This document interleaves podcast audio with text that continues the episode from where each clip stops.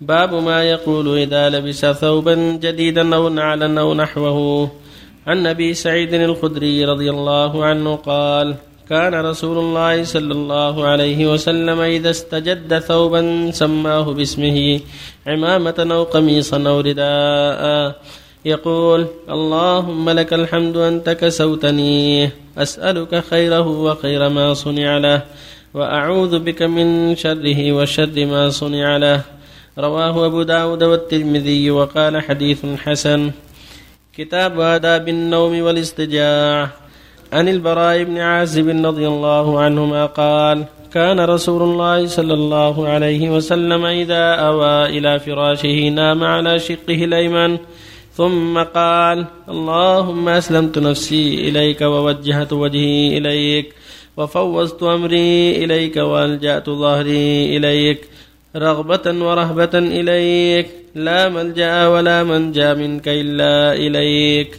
آمنت بكتابك الذي أنزلت ونبيك الذي أرسلت. رواه البخاري بهذا اللفظ في كتاب الأدب من صحيحه. وعنه رضي الله عنه قال قال لي رسول الله صلى الله عليه وسلم إذا أتيت مصجعك فتوضأ وضوءك للصلاة ثم استجع على شقك الأيمن وقل وذكر نحوه وفيه واجعلهن آخر ما تقول. متفق عليه. وعن عائشة رضي الله عنها قالت كان النبي صلى الله عليه وسلم يصلي من الليل إحدى عشرة ركعة فإذا طلع الفجر صلى ركعتين خفيفتين. ثم استجع على شقه الأيمن حتى يجيء المؤذن فيؤذنه. بسم الله الرحمن الرحيم. الحمد لله. صلى الله وسلم على رسول الله وعلى آله وأصحابه ومن اهتدى بهداه أما بعد الحديث الأول فيما يتعلق باللباس وآدابه وأن مستحب لمن استجد ثوبا أو نحوه أن يقول كما كان النبي يقول صلى الله عليه وسلم اللهم إني أسأل خيره وخير ما صنع له. وأعوذ من شره وشر ما صنع كما كان النبي يقول الحمد لله أنت كسوت لك الحمد أنت كسوتني أسألك خيره وخير ما صنع له. وأعوذ من شره وشر ما صنع له. ومن آداب النوم إذا أوى إلى فراشه كان يتوضأ صلى الله عليه وسلم وينام على جنبه الأيمن. وأمر البراء قال إذا أتيت مضجعك فتوضأ ثم اضطجع جنبه الأيمن. ثم قل اللهم أسلمت نفسي إليك وفوضت أمري إليك.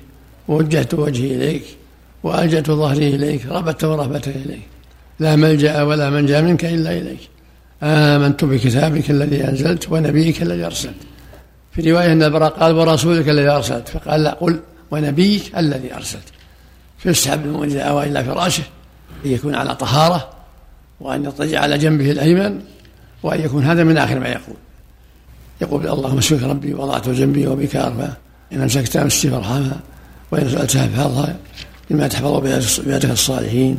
اللهم باسمك احيا وأموت. كل هذا كان يقول النبي صلى الله عليه وسلم. ويسبح الله ويحمده ويكبره ثلاثة وثلاثين قبل أن ينام. ويتمم المئة بالله أكبر. يكون التكبير أربعة وثلاثين والتسبيح ثلاثة وثلاثين والحمد ثلاثة وثلاثين عند النوم. ويقرأ آية الكرسي أيضا.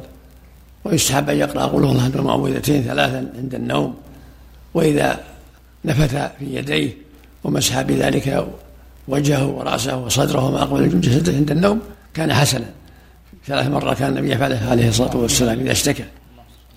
ويقول من آخر ما يقول من آخر كلماته عند النوم اللهم أسلمت نفسي إليك وفوضت أمري إليك ووجهت وجهي إليك وألجأت ظهري إليك رغبة ورهبة إليك. لا ملجأ ولا منجا منك إلا إليك. آمنت بكتابك الذي أنزلت ونبيك الذي أرسلت. ويستحب يقول عند النوم أيضا كما جاء في الحديث الآخر.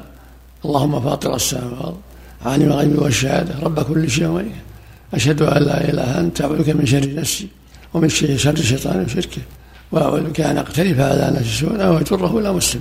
يستحب يقول هذا أيضا عند النوم؟ وإذا قال أعوذ بكلمات الله التامات من شر ما خلق. بسم الله الذي لا يضر مع اسمه شيء في الأرض ولا في السماء وهو السماء ثلاث مرات يكون حسن أيضا. كل هذا من آداب النوم كذلك هذا تهجده بالليل. كان صلى الله عليه وسلم يتهجد بالليل بإحدى عشر ركعة. يسلم من كل اثنتين ويوتر بواحدة.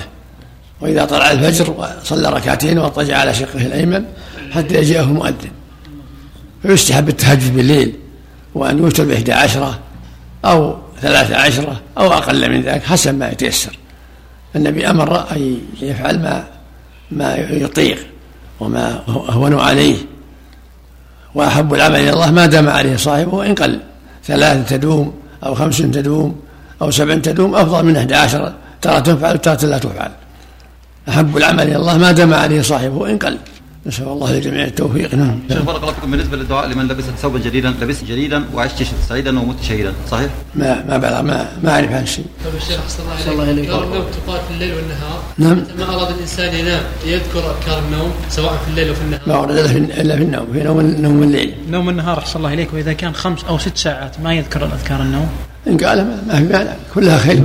والنفل. لكن, لكن اللي جاء في نوم الليل. أحسن الله إليك. وإذا فعل شيء في نوم النهار ما في. أحسن الله إليك. صحة الحديث. اللهم لك الحمد وأنت كسوتني صحة الحديث. ما راجعت ما هي أسانيد السند؟ أحسن الله إليك. نعم.